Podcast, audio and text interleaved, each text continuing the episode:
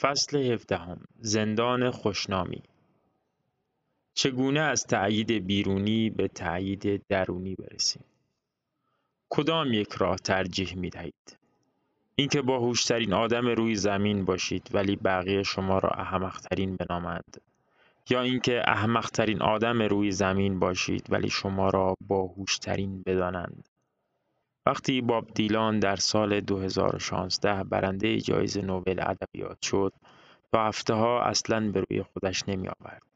هیچ بیانیه‌ای نداد و مصاحبه‌ای نکرد. حتی جواب تلفن‌های آکادمی سوئدی نوبل را هم نداد. سیل انتقادها از همه طرف شروع شد. چقدر یک نفر می تواند نمک نشناس باشد؟ چه از خود راضی، چه بی‌تفاوت. وقتی سرانجام دیلان پاسخ داد، در مصاحبه با یک روزنامه‌نگار بریتانیایی با سردی گفت: بابت افتخاری که نصیبم شد سپاسگزارم. انگار این جملات را یک مشاور روابط عمومی به زور در دهانش گذاشته بود. او در مراسم اهدای جایزه شرکت نکرد، یا به عبارت بهتر سه ماه دیر به آنجا رفت. تنها برداشت ممکن این بود که او هیچ اهمیتی برای با ارزش‌ترین جایزه جهان قائل نیست. گریگوری پورلمن متولد هزار و نهصد و شصت و شش را بزرگترین ریاضیدان زنده دنیا می‌دانند. در سال دو هزار و دو او یکی از هفت مسئله ریاضی موسوم به مسائل هزاره را حل کرد. شش مسئله دیگر هنوز حل نشده باقی است. او به عنوان برنده مدال فیدلز که معادل جایزه نوبل در ریاضی است انتخاب شد، اما از گرفتن آن سرباز زد. حتی جایزه یک میلیون دلاری آن را هم در شرایطی رد کرد که به راحتی می توانست از آن استفاده کند. پورلمن بیکار است و با مادرش در یک آپارتمان در سنت پترزبورگ زندگی می کند. تنها چیزی که برایش اهمیت داشت ریاضی است. او کاملاً به آنچه دنیا راجع به او و موفقیت‌هایش فکر می‌کنند بی‌تفاوت است. وقتی نویسندگی را شروع کردم، ابتدا برایم مهم بود بدانم دیگران راجع به کتاب‌هایم چه فکر می‌کنند. دیدگاه‌های مثبت خوشحالم می‌کرد و هر انتقادی مرا به هم می‌ریخت. تشویق‌ها را معیار برای موفقیتم می‌دانستم، اما در مقطعی در چهل و چند سالگی لحظه باب دیلانی من فرا رسید. فهمیدم باور عامه مردم نسبت به نوشته‌های من ارتباطی چندانی با کیفیت کارم ندارد و کتاب‌هایم را بهتر و بدتر نمی‌کند. با درک این موضوع احساس کردم از زندانی که خودم برای خودم ساخته بودم آزاد شوم. به سوال اولم برگردیم که وارن بافت آن را این گونه مطرح می‌کند: ترجیح می‌دهید بزرگترین عاشق دنیا باشید در حالی که همه فکر می‌کنند در دنیا بدترین هستید، یا ترجیح می‌دهید بدترین عاشق دنیا باشید در حالی که همه فکر می‌کنند بهترین هستید. با طرح این سوال، بافت به طور خلاصه یکی از حیاتی‌ترین ایده‌ها برای رسیدن به زندگی خوب را شرح داد: تفاوت بین کارنامه درونی و بیرونی. کدام یک برای شما اهمیت بیشتری دارد؟ اینکه چگونه خودتان را ارزیابی می‌کنید یا دنیای بیرونی چگونه شما را ارزیابی می‌کند؟ در بحث آموزش کودکان به نظرم درسی که در سنین بسیار پایین یاد می‌گیرند همان چیزی است که والدینشان روی آن تاکید دارند. اگر تمام فکر و ذکر شما این باشد که دنیا درباره‌تان چه فکر خواهد کرد و در همین حال نحوه رفتار واقعی خودتان را فراموش کنید، تنها یک کارنامه بیرونی روی دستتان باقی خواهد ماند. و بدین ترتیب مطمئنم همانطور که مطمئناً خودتان هم حد زده اید، این راهی مؤثر برای خراب کردن زندگی خوب از همان قدم‌های اولی است. اما اصرار برای ارائه بهترین تصویر ممکن از خودمان امری ریشه‌دار است. فکر می‌کنید کدام یک برای اجداد شکارچی ما مهمتر بوده است؟ کارنامه درونی یا کارنامه بیرونی؟ البته که دومی.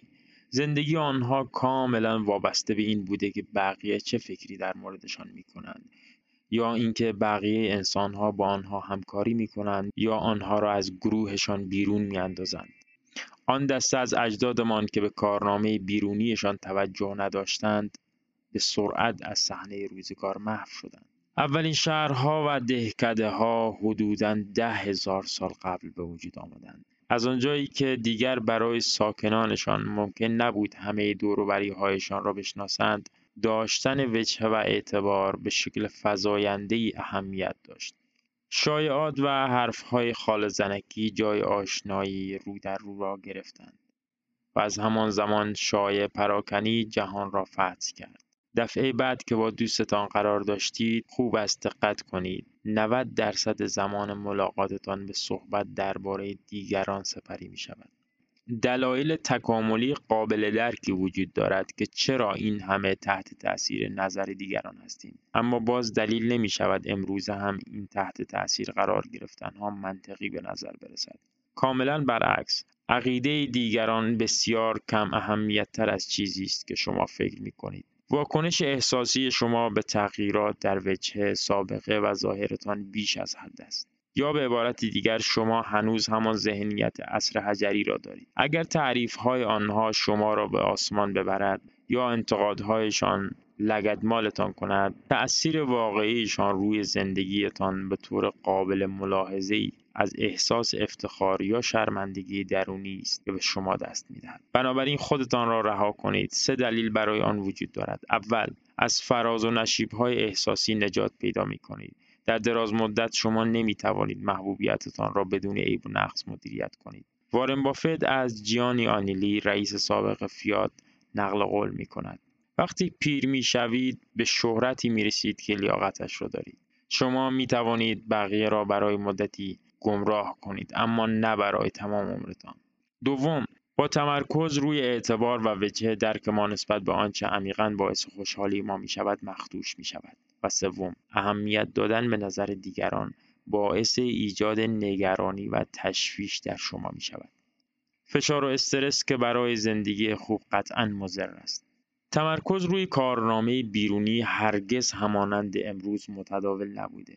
دیوید بروکس در این باره می گوید: شبکه‌های اجتماعی فرهنگی را به وجود آوردند و در آن آدم‌ها به مدیران کوچکی برای برندهای خودشان تبدیل شدند که با استفاده از فیسبوک، توییتر، پیام‌های متنی و اینستاگرام یک خود بیرونی از خودشان به نمایش می‌گذارند که به شکل دروغینی شاد و بیش از اندازه سرزنده است. بروکس از عبارت فوق‌العاده ماشین‌های به دنبال تایید برای توصیف مفهومی استفاده کرد که اگر مردم مراقب نباشند به آن گرفتار می‌شوند. لایک‌های فیسبوک، دفعات مشاهده، فالوورها همگی بازخوردهای آنی و ملموس هستند که در قالب وجه اجتماعی ظاهر می شوند. وجهی که در واقعیت به شما تعلق ندارد. زمانی که در این تار عنکبوت گرفتار شوید دیگر خلاص شدن از آن و در پیش گرفتن زندگی خوب آسان نخواهد بود. نتیجه، دنیا هر طور که دلش بخواهد راجع به شما می نویسد، توییت می کند و پست می گذارد.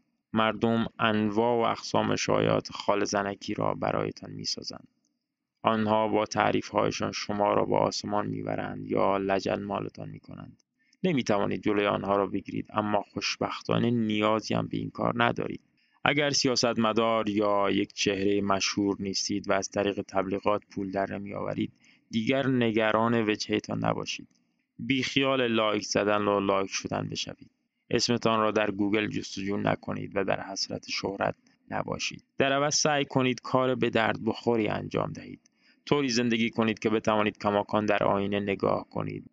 بافت میگوید: اگر کاری انجام دهم که دیگران از آن خوششان نیاید، اما خودم حس خوبی نسبت به آن داشته باشم، خوشحالم. اگر دیگران من را بابت کاری ستایش کنند ولی خودم ناراضی باشم، احساس ناراحتی میکنم. کارنامه درونی دقیقاً همین است. پس روی آن تمرکز کنید و با تعریف‌ها و انتقادهای بیرونی به شکل دوستانه‌ای با بی‌تفاوتی برخورد کنید. پایان.